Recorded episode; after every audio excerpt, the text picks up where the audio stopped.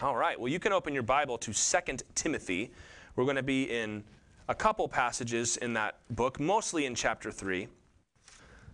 Today's Mother's Day, and we're talking about our mothers. Galatians 4:18 says it is always good to be made much of for a good purpose.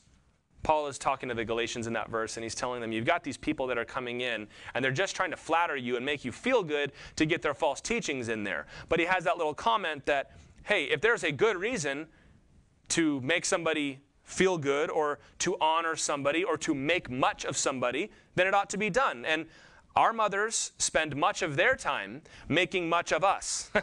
That's kind of the role of a mom, isn't it? That she's helping her children, she's helping her husband, she's helping the family move forward. And it's fitting that we take special time to thank and to honor them today. We read in the history books, we read in the scriptures of a lot of great men and women of God. And in most cases, in fact, in many cases, they were taught to follow the Lord at their mother's knees. And that's the part of the story that always gets skipped over. You know, we want to get to the interesting stuff. All right, just get me to the point where he was ready to go off to the mission field, or just get me to the point where they finally encountered that person that was going to change their life. But the Lord sees all of that, and there's many a mom who's going to be rewarded on the final day for her faithfulness. I think there are going to be a lot of missionaries and evangelists and apostles who are going to watch their mom share in their reward for their faithfulness in raising up their children. I want to read this story. This is from a biography of Hudson Taylor, who was, of course, the famous missionary to China back in the day and was one of the first, you could say, effective missionaries in China. And in the beginning of the book, he was not even a Christian, and we have this passage here. It says, The beginning of it all was a quiet hour among his father's books. When young, he sought something to interest him. His mother was away from home, and the boy was missing her. So Hudson Taylor's mom is out of town. Many miles away, his mother was specially burdened that Saturday afternoon about her only son. Leaving her friends, she went alone to plead with God for his salvation. Hour after hour passed while that mother was still upon her knees until her heart was flooded with a joyful assurance that her prayers were heard and answered. So she's away, and all of a sudden she gets burdened in her heart to pray for her son. And for hours she interceded for his soul. I'm going to skip over the part, but what happened was Hudson Taylor was in the library, picked up the Bible, started reading it, came under conviction, and was saved that moment at the same hour she was praying. Longing to share his newfound joy with his mother, he was the first to welcome her on her return. I know, my boy, I know, she said with her arms about him. I have been rejoicing for a fortnight in the glad news you have to tell. So she prayed her son into heaven, basically. The Lord said, Hey, I'm working on Hudson right now. You need to pray for him. And she prayed, and she knew for those two weeks, even though she was away, that God had brought her son to salvation. And when she came home, he's telling her, She's like, I know the Lord was telling me already. And of course, he went on to become this wonderful missionary who inspired so many others. But it all began from his mom heeding the word of the Lord and praying for her son. Mothers, I hope today you'll be encouraged in your labors. You will remember to never give up on those whom God has entrusted to you. As it says in 1 Corinthians, to be steadfast, to be immovable, always abounding in the work of the Lord, knowing that in the Lord your labor is not in vain. You feel like you're just banging your head against the wall, nothing I do works. The Bible says you just keep going because the Lord is at work as well. And today we're going to look at Timothy and Timothy's mother and his grandmother as well. And Paul is going to give some instruction to Timothy that I think is familiar to a lot of us. I'm sure all of us at one point or another growing up were dissatisfied with some decision that had been handed down from our mom. And so we chose to take it to dad, who maybe wasn't aware of all the situation that was going on, the appeals court of the father, right? And you come in, Dad, mom won't let me go here. Mom won't let me do that. Mom won't let me eat this. And I'm sure all of us have at one point or another heard our fathers say, Listen to your mother. I love that line. It's wonderful. Dad, mom said, but I usually just say, Listen to your mother. And this is exactly what Paul is going to tell Timothy to do. In 2 Timothy, he's going to give him that same instruction to listen to what his mother had taught him. So we're going to begin in chapter 1, verse 5 of 2 Timothy, and then we're going to go to chapter 3 and spend the rest of our time there. So, verse 5 of chapter 1, Paul writes to Timothy I am reminded of your sincere faith, a faith that dwelt first in your grandmother Lois and your mother Eunice, and now I am sure dwells in you as well. This is going to help us understand some of the background of Timothy. He's rejoicing in the beginning. You have sincere faith, just like your mother Eunice and your grandmother Lois. We read this story not many weeks ago in the book of Acts that Timothy was one of those in Lystra who had been saved on Paul's first missionary journey. And then when he came on his second missionary journey, he comes to the city of Lystra, and there's a young man there by the name of Timothy who was well spoken of by the church there, and Paul brought him along with Silas and him as a helper. He's going to disciple him to essentially take his place in a few years. And Lystra, you know, was the place where Paul had been stoned by the religious mob, where Barnabas and Paul were about to be worshiped by these people first. They thought that they were the Greek gods come down to speak to them. And that's where Timothy and Eunice and Lois were from. And we learn from that passage, you'll remember, that Timothy was the son of Eunice, who was a Jew, and his father was a Greek. We do not know his name. So Timothy was half Gentile, half Jewish. So Lois and Eunice were Jewish women, but you almost get the feeling that their religion was convenient, it was traditional, it was what they had inherited. You know, our family's always been Jewish, so this is what we do.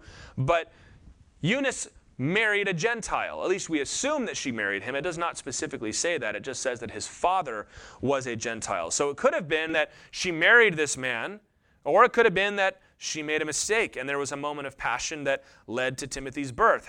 Whatever the case, Timothy was not circumcised, which shows one of two things, and either one amounts to the same thing. Either his father said, No, you're not circumcising my child. You're not doing that. That's barbaric. It's not going to happen. Or his mother had no real encounter with his father after that, but she still didn't circumcise him. So it's probably that there was some cultural pressure there. But whatever the case, they, they were Jews of a sort. We're going to see that he was taught the scriptures, he learned all the traditions, but they, they had never taken it to the place where it began to hurt, right? Oh, I love him. I'm not going to say no to him because he's a Gentile and I'm a Jew. That's not fair. Oh, I'm not going to circumcise him. That's, that's old fashioned. I, I don't want to do that. And he'll be ostracized. It, it was convenient, it was traditional religion. But when the gospel came to their city, it totally transformed them. And you can imagine that they would have begun to take that faith more seriously because now it's been completed in the Messiah Jesus. And they're passing that faith on to Timothy. And by the time we get to this book here, you get the impression that Eunice and Lois were known for their faith in Lystra. They were pillars in that church. And you know what I love about this story?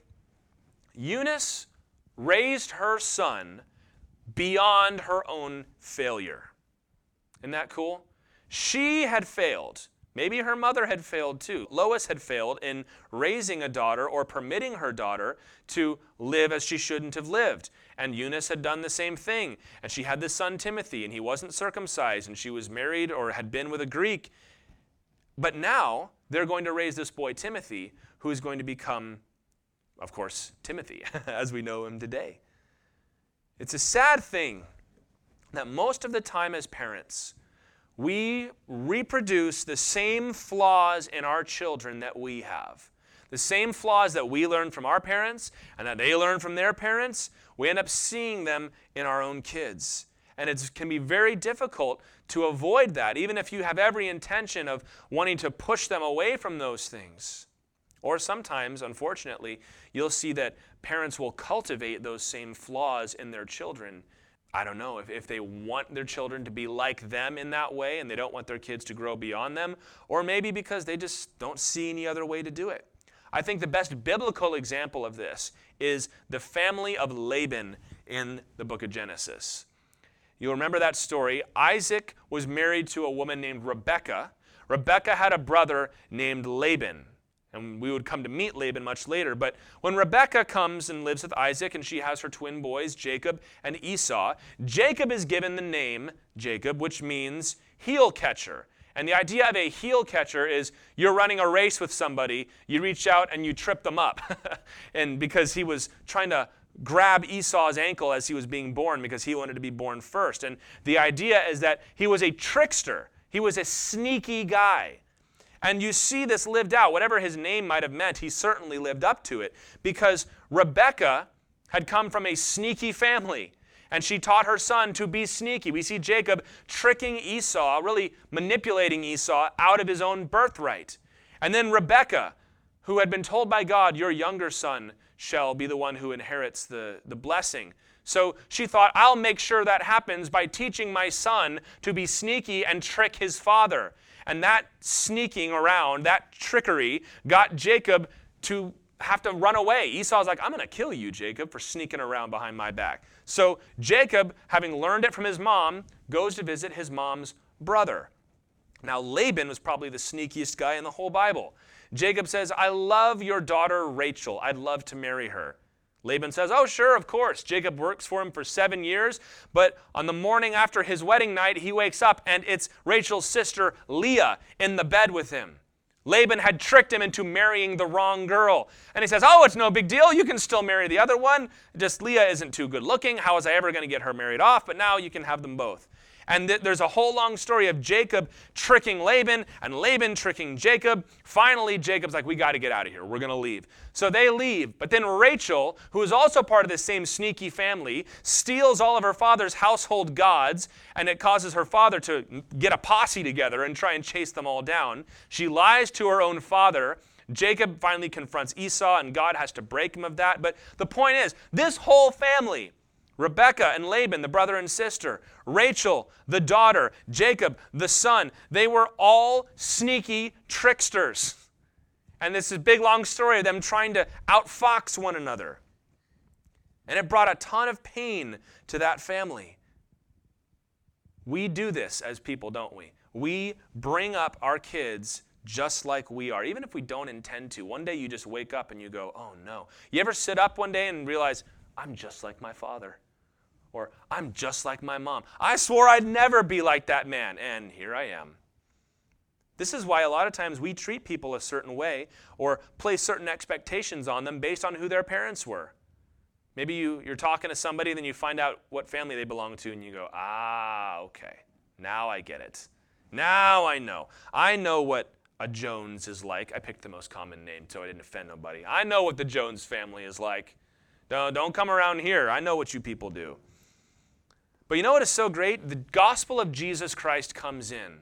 And we have all these destructive cycles as people, but the gospel comes in, puts a stop to all that, and lets us get off that merry-go-round. Timothy was going to be different. His whole family had been raised in this traditional, convenient, kind of, sort of, do it until it hurts religion, and he's going to become Timothy as we know him. That's why in 2 Corinthians 5 it says, If anyone is in Christ, he is a new creation. The old has passed away, the new has come. He says in that same passage, We regard no one according to the flesh. We don't treat people a certain way based on any fleshly category. You could put it this way Doesn't matter who your daddy was, doesn't matter who your mama was, doesn't matter who your brothers and sisters are, doesn't matter what the, the script of your family is. What matters is, has Jesus Christ got a hold of your life and changed you? Every parent wants to see better things for their children, right? There are families that will sacrifice really their whole life in order for their kids to have a better life. They know, I'm never going to get up there, but he can, so I'm going to do everything I can to support him or to support her. And of course, that means we want to see the next generation avoid the same mistakes that we made. And the Lord helps us to do that. And in the Lord, it is possible.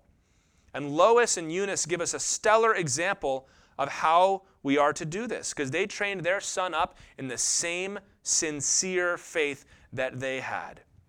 And if you turn now to chapter 3, Paul is going to explain how this was done, what it was that could inoculate Timothy against the pressures of the world. We're going to start reading verse 12 and we're going to end at verse 17 today, but we're going to right now just read verses 12 and 13. Indeed, Paul says, all who desire to live a godly life in Christ Jesus will be persecuted. while evil people and impostors will go on from bad to worse, deceiving and being deceived. This is a great passage because it really sets up what the challenge is, not only as parents, but also as believers, but it's going to give us the solution. He says, indeed, here. This is, this is an emphatic construction in Greek. He's using two conjunctions. The point is, he's saying, what I'm about to say is very serious. Everyone who desires to live a godly life in Christ Jesus will be persecuted. That word for godly is, is pious in Greek. It's eusebos is the, is the word. It means anybody who wants to follow Jesus, wants to be a godly man or a godly woman, will be persecuted. You might know this. The word for persecuted in both New and Old Testament, uh, in Greek it's dioko, and it means will be hunted down. You ever notice that you try to just live a godly life, people won't just leave you alone? That people are going to come and insist that you start to compromise and be like them? This is the external threat. There's an external and an internal threat in these verses.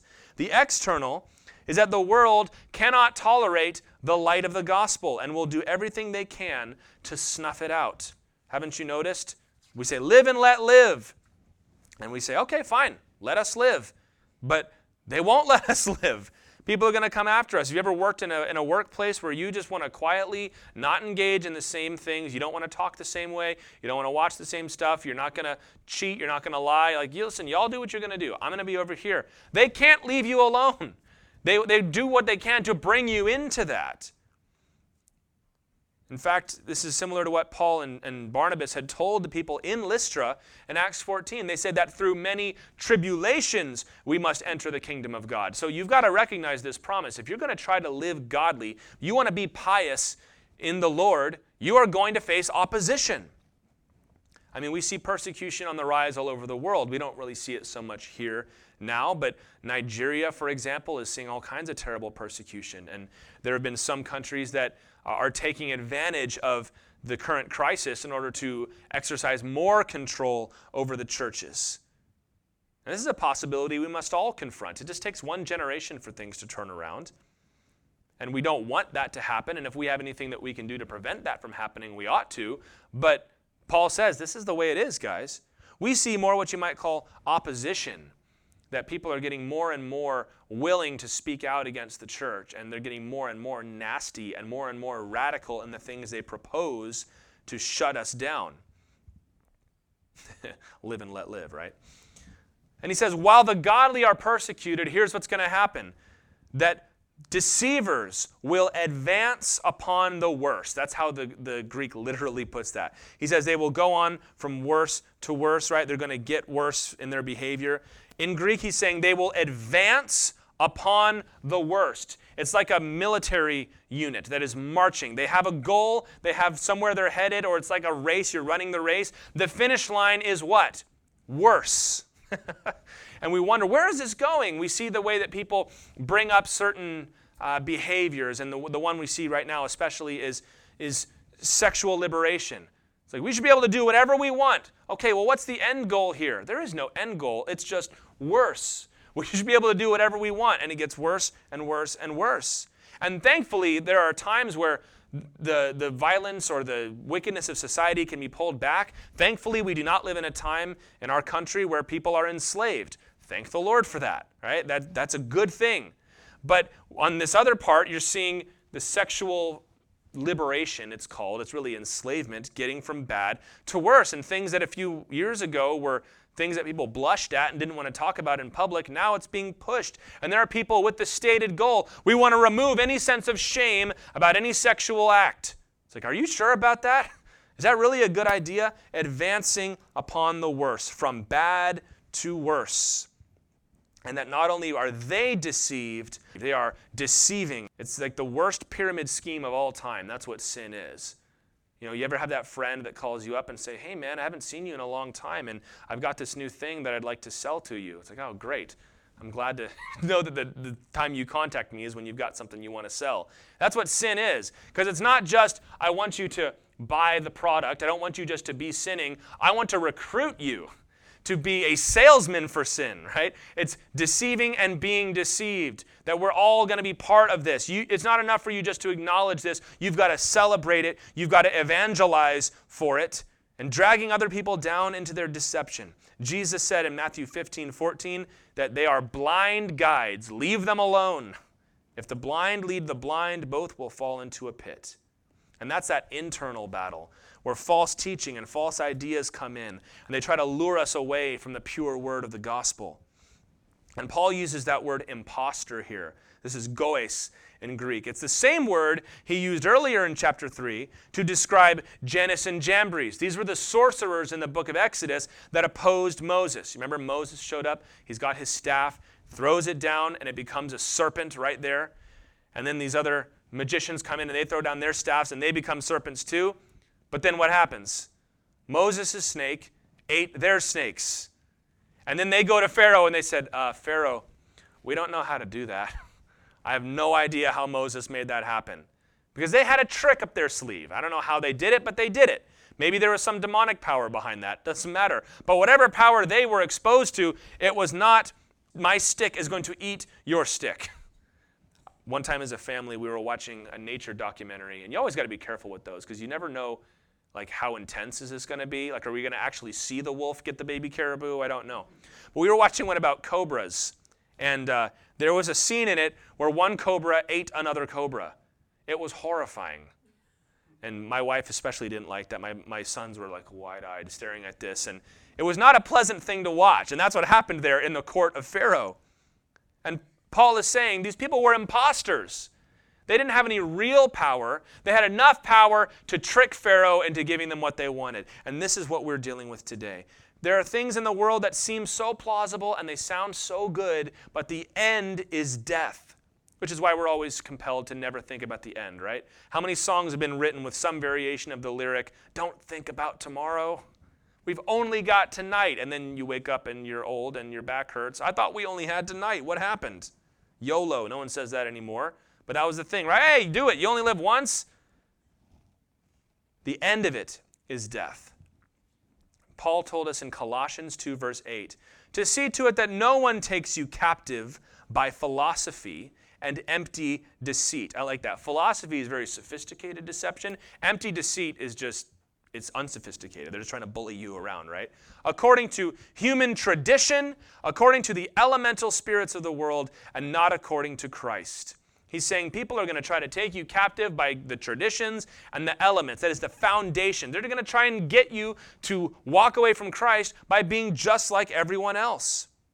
And I'm going to give you really quickly three values that the world holds that we have to avoid. These are the three things that the world is believing, and it's this pressure that is coming upon the church. And as parents, we ought to know these are the pressures that are coming against our children as we try to raise them in the Lord. We're going to go through these quickly. Number one is naturalism with a capital N. This is the belief that the only reality is what you can see, what you can feel, and what you can measure. That is, nature is all that there is. So you get the word naturalism. That there is no God, there are no angels, there is no heaven, there is no hell, there's no such thing as inspiration of Scripture, there is no prophecy. What you see is what you get, you live, you die, you're done. We do not believe that as Christians. We are supernaturalists. We believe that there is more to the world than what we see. We believe in God. We believe in angels and heaven and all the rest of it. But the world is always constantly trying to push us to believe that there is nothing other than what we can see. You can keep your religion, that's cute, but you just got to understand that at the base of it, there's nothing really there. That leads us to, into the second one, which is pluralism. This is the belief that all philosophies and all religions are equally valid and must be equally affirmed. You see that one all over the place, don't you? Well, we are not pluralists, we are Christians. And we are Christians because we believe that Christianity is true. Pluralism. That since there is nothing really behind any of these religions, since they're all made up, who are you to say that one is any better than another? Who are we as a society to decide whether or not one is better than another? You guys, this one is really easy even for Christians to fall into. You see this on, on Facebook, and I've had a special delight during, uh, during this quarantine to spend more time on Facebook than I have in a very long time. But you see this a lot where people will, even Christians will come out and, and they're, they're mimicking, they're parroting the voice of the world, and they say things like, Listen, I believe in God, but all you Christians that want to say mean things about other religions, that's not what Jesus taught. Jesus taught us to love one another. And then all of your secular friends are uh, in the comments, Yes, oh, it's so great, wonderful. Jesus doesn't want us to hate each other. It's like, yeah, you're right. Jesus doesn't want us to hate each other. But Jesus also told the woman at the well, salvation is of the Jews. He knew what the truth was. He was very kind, but he also spoke the truth. And when we start parroting these things, like out of a desire to be nice or kind or liked by other people, and say, I just can't stand Christians when they want to put down other religions. Hidden in that is a, is a strain of pluralism that we've got to look out for. And this all leads to number three hedonism. You know this one. This is the belief that pleasure and desire are the highest motivations. They ought to be served. You've heard this, right? If, if there's nothing more than what we see, touch, and measure, there's no greater philosophy than any other, then you know what? Just do what feels good, right? Just do what feels good. Live your life however you want. If it makes you happy, do it. If it's what you are desiring, then do it. And it's really funny how many explanations for various behaviors more or less amount to, well, I really wanted to. I'll never forget this. I was in high school and I was listening to the morning show on the way to school one day, and this came on the air, and it was not a Christian morning show. And I remember hearing this and thinking to myself in high school, this will make a great sermon illustration one day. So here we go. This is all coming to fruition. But they had these two women on the on the radio program in the morning. And this one woman had said that my younger sister is now dating this man that I dated for a long time, and he cheated on me and broke up with me, and it was this big mess. Now she's dating him and wants to bring him over for Christmas dinner. So, of course, they've got him on the morning show, and they're squabbling and fighting and going back and forth. And, you know, the host says to this girl, How can you feel justified in doing this? And she said, Well, listen, when we were together that night, and he leaned over and he kissed me, it just felt right. And I, I can't deny what I actually feel. And then it just blew up and it was hilarious. And it was uh, this is really weird thing. And I remember thinking to myself, that's going to make a great illustration of this point. How could she justify doing this thing to her sister? Because it felt right. How can you tell me that I'm wrong? It feels so right. Well, who cares if it feels right? It's not right. That's the point, isn't it? Because there is something higher than just what we want or what we feel. We're supposed to do what is right, not what feels good. And as parents and as Christians, we've got to be on the lookout for these things. Naturalism, that there's nothing more than what you see. Pluralism, every idea is equally valid. And three, hedonism, just do whatever feels good. That's what the world is constantly pushing. Went to a different culture, be a little different, but this is the one we live in.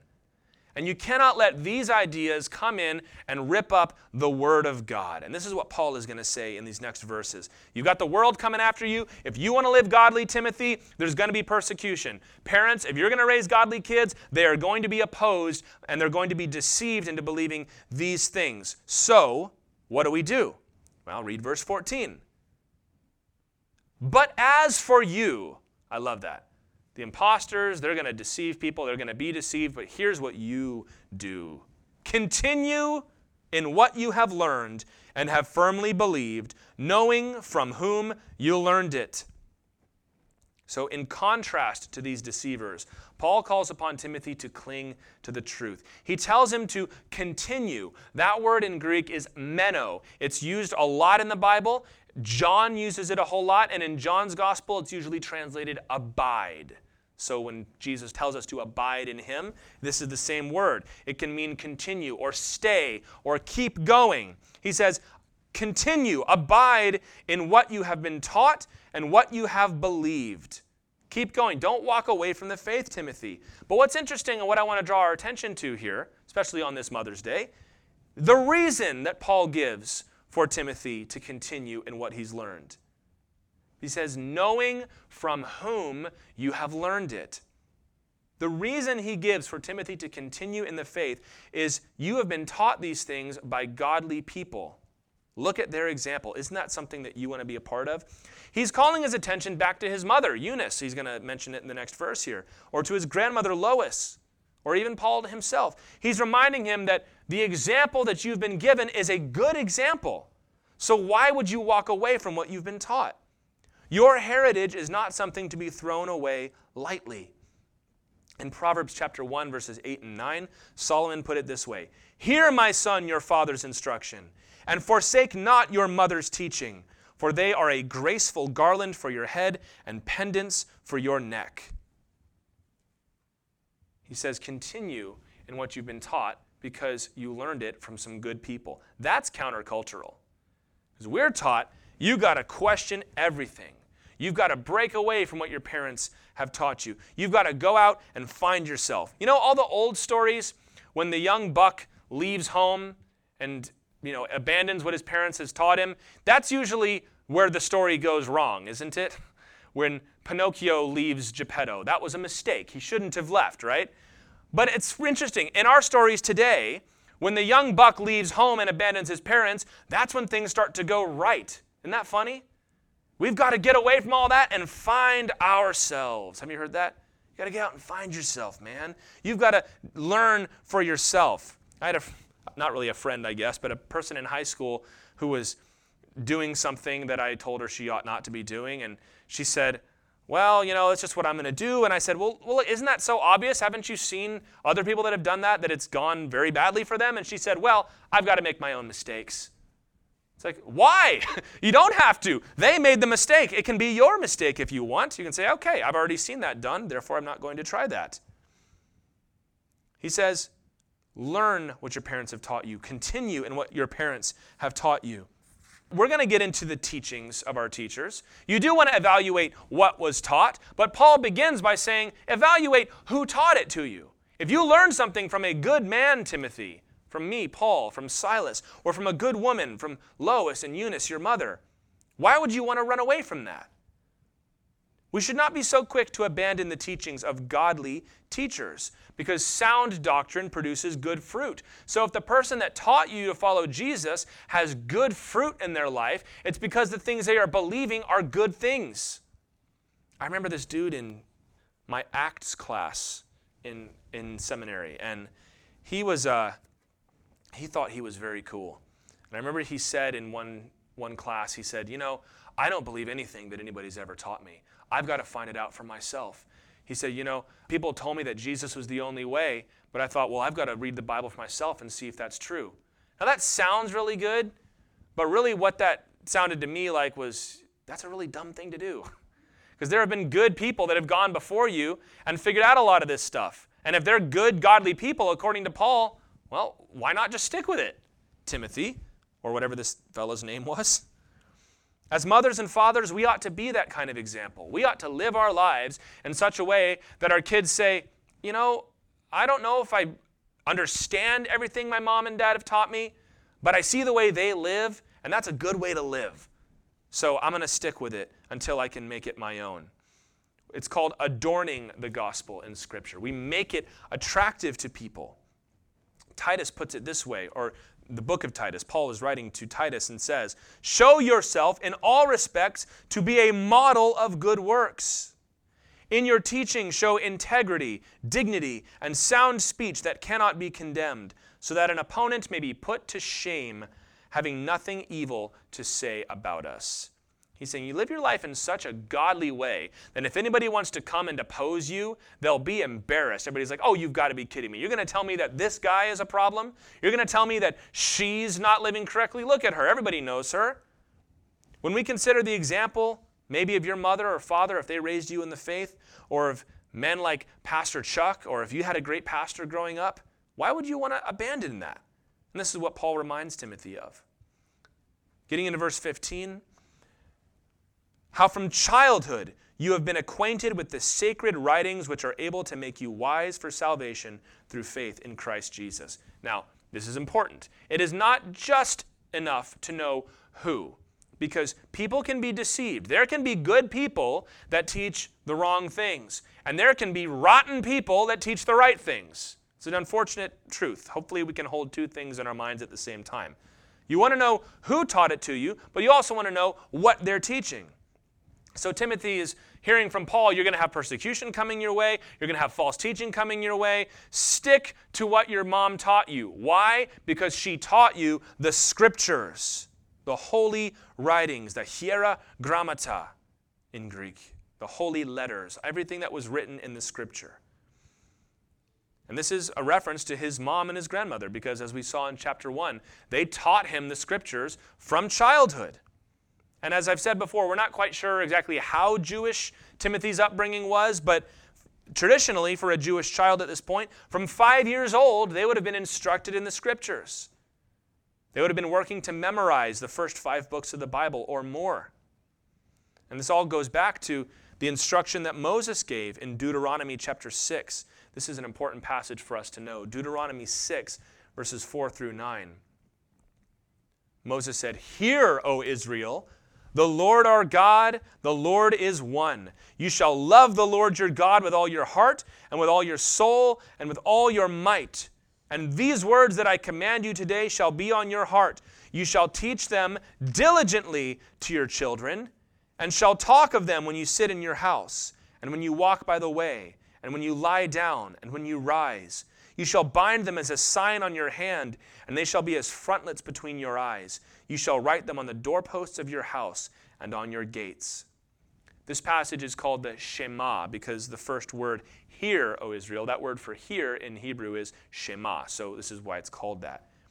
And this is the passage. We haven't had one yet, but if we were to have a baby dedication here at the church, this is the one that we would read.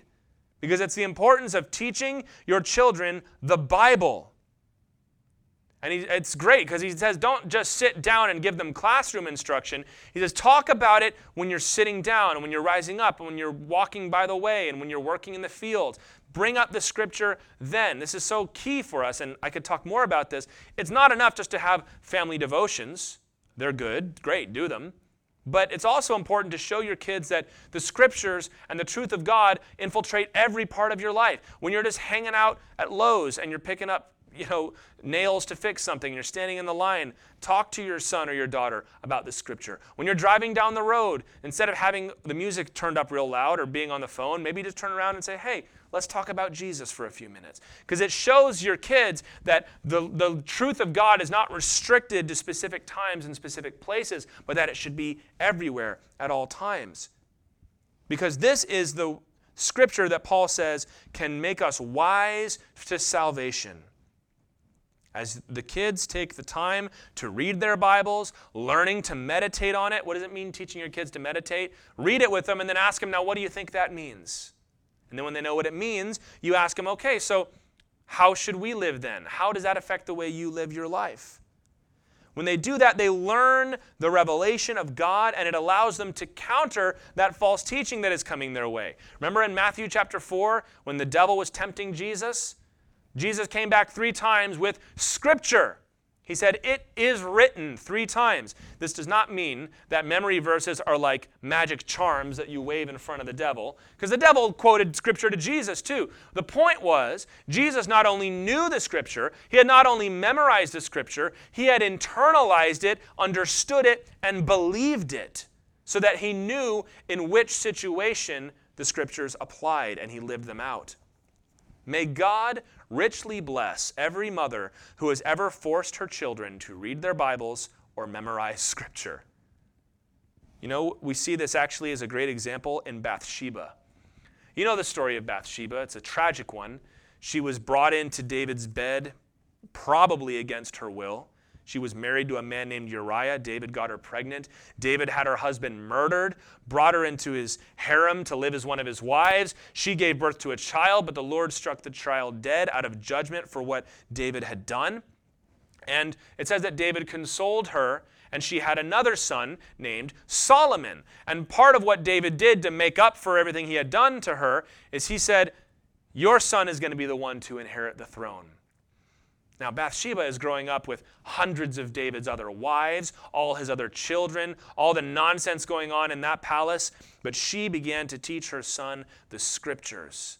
And in fact, we know that she was teaching him godly instruction because some of her own instruction to her son is now included in the Bible. Proverbs 31, an oracle given to Lemuel, which we think was another name for Solomon, by his mother. She was teaching Solomon, This is how you look for a good woman, Solomon. And she gave him all kinds of other instruction too. She says, if my son's going to be the king of this people, he needs to know the scriptures, he needs to know God. Don't ever be deceived into thinking that the Bible is just another book. You know, oh, well, there's lots of good things. I mean, if I wanted my kid to learn not to lie, I mean, there's plenty of other good stories that can teach them not to lie. No, no, no. This is not just some other book. Well, it's too hard for them. It's really above their reading level. First of all, there are plenty of other Bibles that have been written at a child's level. Second of all, it's the scripture. It's not just another book. It can change their lives. Nor should we think that children should come to it on their own. Y'all, I think this is a dangerous thing that we have allowed to come into the church. Listen, I don't want to push my kids to read the Bible or go to church because they've got to come to it on their own. I can't force my religion down their throat. Okay, in one sense, you're right. You don't want to push your kids and, and, and to the point where you're forcing it down their throat.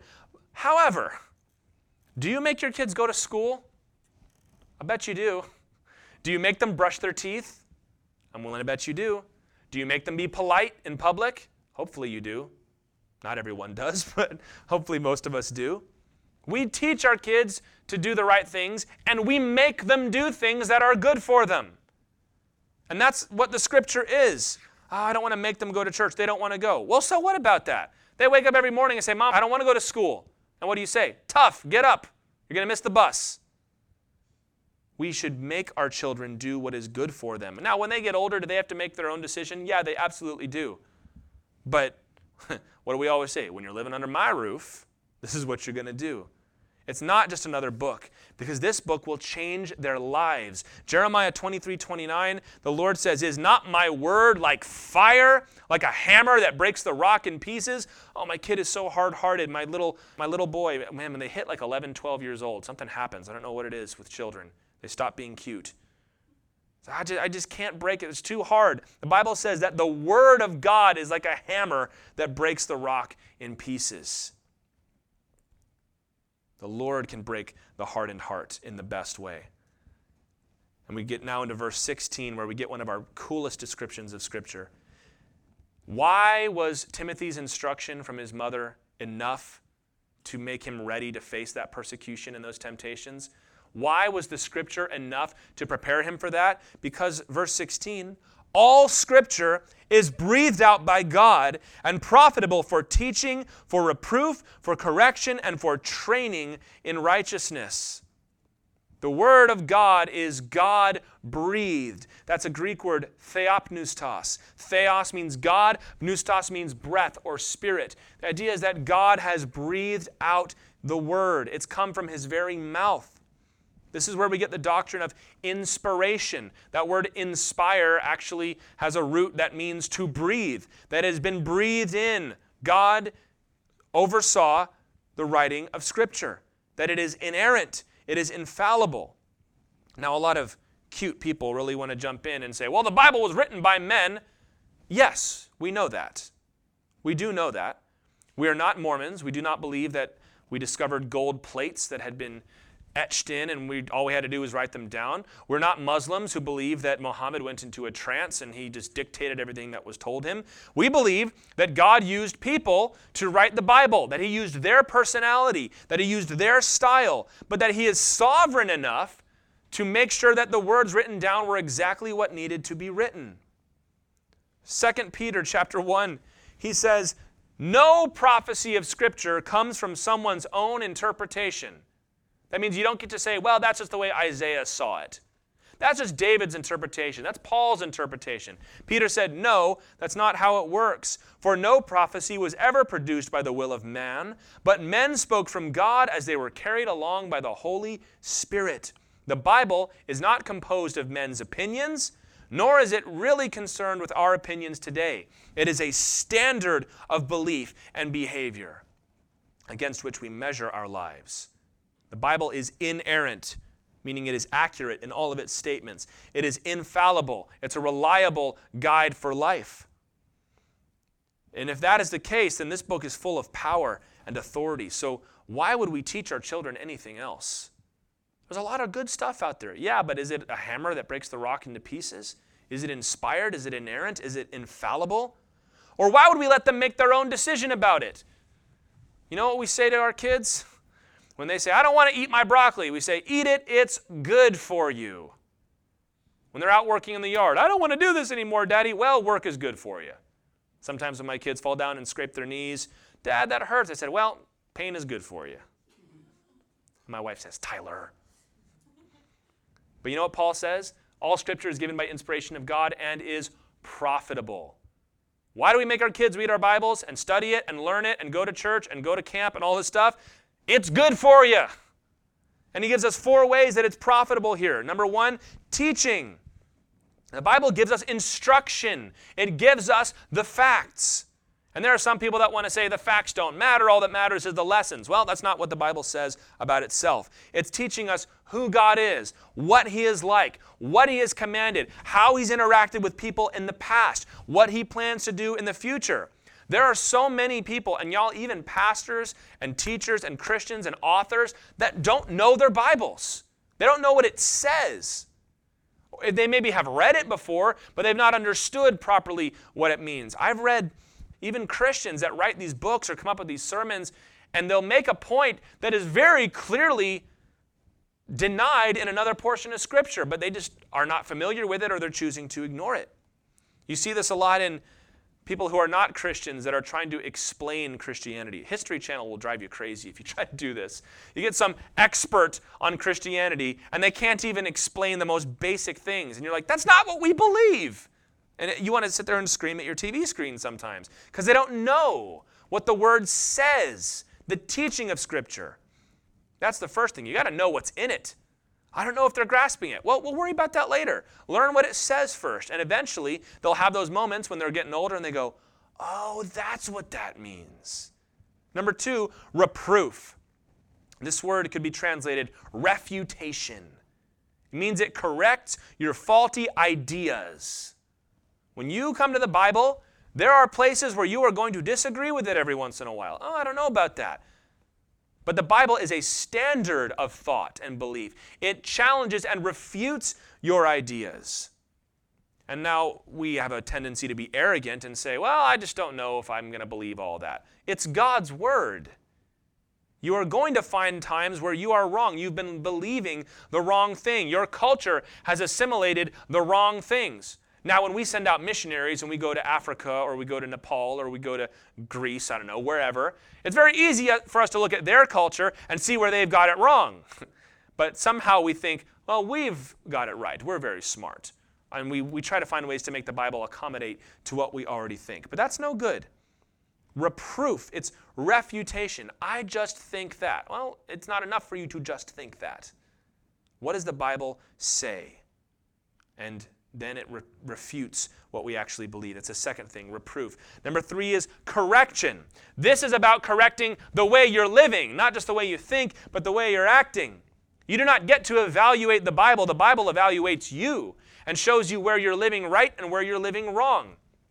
And I've heard every excuse in the book, you guys, about why I should be allowed to live this way. Well, the Bible says you shouldn't.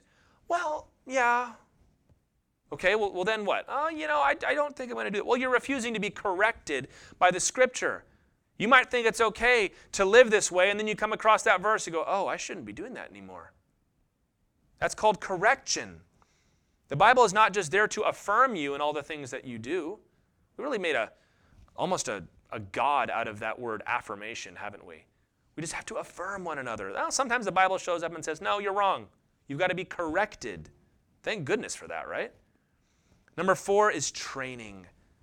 And this is really all that process come together. If you want your children to walk in righteousness, you've got to let the Bible do its work, correcting their ideas, correcting their behavior, giving them the facts. It's really, it all springs from that. You learn what the Bible says, oh no, my thoughts are not in line with the Bible's thoughts. Well, correction, reproof, training brings it into line. And this is what we teach our children to do is to evaluate their lives by the scriptures and then bring it into line with what the Bible says. It's a lifelong process. Hopefully you get some of the big stuff out of the way early. Okay, I shouldn't kill anybody. This is good to know.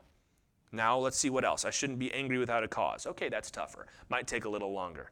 But it's a lifelong process of training Four things teaching, reproof, correction, and training. Psalm 119 How can a young man keep his way pure? I've had somebody tell me, I don't think it's possible for a young man to live a life without sexual immorality. But the Bible says that he can. How? By guarding it according to your word. I have stored up your word in my heart that I might not sin against you. Paul says, Timothy, listen to your mother. Why? Because persecution is coming, temptation is coming, and if you stand in what she taught you, you'll be able to stand. Why? Because she taught you God's perfect word, which is able to make you wise for salvation. And verse 17, that the man of God may be complete, equipped for every good work. This is what happens when a person comes into contact with the Bible, as he just described. A person becomes complete, artios means they have fulfilled their intended purpose. The Lord has a goal and a purpose for your life. And the only way that you can become ready for that is if you let the Word of God train you for that moment. To be equipped by the process that we just discussed. Every one of us has a purpose. Ephesians 2:10 says, "We are God's workmanship, created in Christ Jesus for good works, which God prepared beforehand that we should walk in them. You have a divine to do list from heaven. God has works planned out for you. And if you think about that, it can start to be intimidating because you know yourself and you know you're not good enough for that. Well, you're right because the Lord is never going to call you to do something that He's not going to prepare you for. We say where God guides, God provides. And that's not just about money, that's also about your life. God is going to train you for righteousness. We're like athletes training for the Olympics. You know, there are some athletes when they go to the Olympics, their, their event is going to be a few seconds long. People who do the vault, they, they run up, they flip over this little box, they do a little twist, and then they land, and boom, it's done. Two seconds, three seconds. These sprinters, it's a 10 second race, but they will train for a lifetime for that moment. And you know, we don't know when our big moment's going to come. We don't know when the event is, so to speak. Which is why we've got to be training every single day so that we're always ready to go. And y'all, self help books and motivating speeches are not going to get you there. I have benefited a lot from various business and management books, from personal organization, self help, right? I like that stuff. But you know what happens? You grow out of it. You get to a point where you move past what's being taught there or you start to realize this maybe isn't as helpful as I thought it was, or I could completely ignore this book and still live my life just fine. The scripture is not that way. Isn't it funny that the world has abandoned the church largely, but that has given rise to an enormous plethora of lifestyle blogs and TED Talks and all the rest of it. People are still looking for scriptures and they're still looking for sermons. Isn't that something? But the thing is, only the Word of God is powerful enough to change your heart. Even as Christians, guys, sometimes we're like, well, I love reading Christian books, I love listening to sermons, but the Bible is just a little much for me. Listen, there's a lot of good in all those things I just described, but the Word of God is just that pure, undiluted power of God. Hebrews 4:12 says that the word of God is living and active. You ever feel like the Bible's reading your mind when you're reading it? It's like, how, this is a book. How does it know exactly what I needed to hear? It's sharper than any two edged sword. I know that's true. Piercing to the division of soul and spirit, of joints and of marrow. You ever open up the Bible and you feel like it just lays you open? You hear a scripture read and you're like, oh man, that's me. It is a discerner of the thoughts and intentions of the heart. It's a living book. This is why all counseling and all discipleship, every method you could possibly come up with, it is only going to be as effective as a person's willingness to obey the written word of God. You know, you can bring people in for a counseling session, you can go through all their mess. Usually, all the mess amounts to two or three very clear scriptures that somebody's not listening to. But if somebody decides that they're not going to do that, there's really not a whole lot you can do. If somebody comes in and says, Well, I just don't think there's anything wrong with me looking at pornography. I, well, the Bible says that we should not be looking with lust upon a woman. Yeah, well, I don't believe that. Well, okay, then I can't help you. I'm very sorry. Session's over. Goodbye. If somebody comes in for, let's say, for marriage counseling, and they say, You know, I think that God would let me divorce her and remarry and it would be okay. Well, what, what are you supposed to say to that person? The Bible says the Lord hates divorce, and there's a portion of the Spirit in your union. And what God has brought together, let no man separate. Yeah, but I think God will give me a pass. Well, I can't help you. Because if you're not going to listen to what the Word of God says, I'm sorry. This is the truth. And even for something that's less, you could say, severe than that, someone's like, I just feel so down all the time. I'm just so angry and sad and depressed. You listen, the Bible says that God loves you. Well, I don't, I can't believe that. Well, then I don't have anything else to give you. I'm not going to give you medicine because you're not believing the Word of God. I'm not going to give you a 10 months of counseling because you're not believing the simple Word of God. If we're not going to do that, what are we doing? This is why Christians in counseling are different than the rest of the world. I don't have a ton of methods, and I've learned a lot of great tricks and tips, you could say, along the way from doing counseling and learning from godly people, but it all basically amounts to me finding where you are not obeying the Word of God. That's what counseling is. But if you're going to come to the, the point of decision and the Bible says you've got to go this way and you say, I'm going to go that way, well, then it's not going to get better.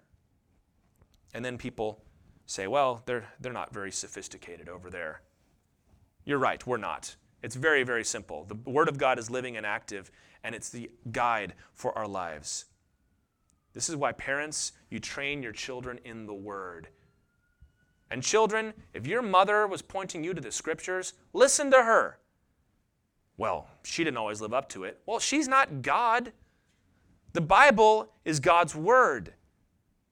We should be pointing our children to the Scripture so that one day when they outgrow us and they leave us, they have absorbed the truth of God into their very hearts and they're going to live it out past that. 3 John, verse 4, as we bring it to a close, John wrote, I have no greater joy than to hear that my children are walking in the truth. Now, I'm a young parent, but I've also been a youth pastor, and I know how that feels. There's no greater joy to hear that someone you love is walking in the truth, and there is no greater heartache than to know that someone you love and have raised is not walking in the truth. Seems like over the last couple months, I've had to make some very hard phone calls to some kids of mine that are not biological kids, but kids that I took through the youth group who have abandoned the Lord. And it's, it's hard, it's painful. And parents, let me give you this instruction don't raise your kids to be productive citizens. That's not the goal. You know, some parents, they structure their entire child's life around getting into an Ivy League school and everything surrounds that. Or everything surrounds baseball, or everything surrounds dance or piano or whatever your thing is. And everything is subservient to that. That's not the goal. We don't want our kids to grow up and just have money, or even just to grow up and meet a nice girl or a nice guy. We want our children to be walking in the path that God has laid out for them. Hannah in the book of 1 Samuel could not have children, so she prayed to the Lord to give her a son, and he did. Son's name was Samuel. She weaned him, brought him back to the tabernacle, and gave him over to Eli the priest. She said, For this child I have prayed, and the Lord has granted me my petition that I made to him. Therefore I have lent him to the Lord. As long as he lives, he is lent to the Lord. That's what it is. They're our kids, but they're really the Lord's, aren't they? Give your children the Word of God, allow it to shape them into men and women of God, so that when you release them to Jesus, they're never going to stray from His side. And as for the rest of us, do what Paul told Timothy to do and listen to your mother. Remember from whom you have learned the Scriptures. Remember that they taught you the living Word of God that cannot be destroyed. The persecution of the world will come. The devil wants to steal your heart. So cling to the Word of God as your anchor and as your guide.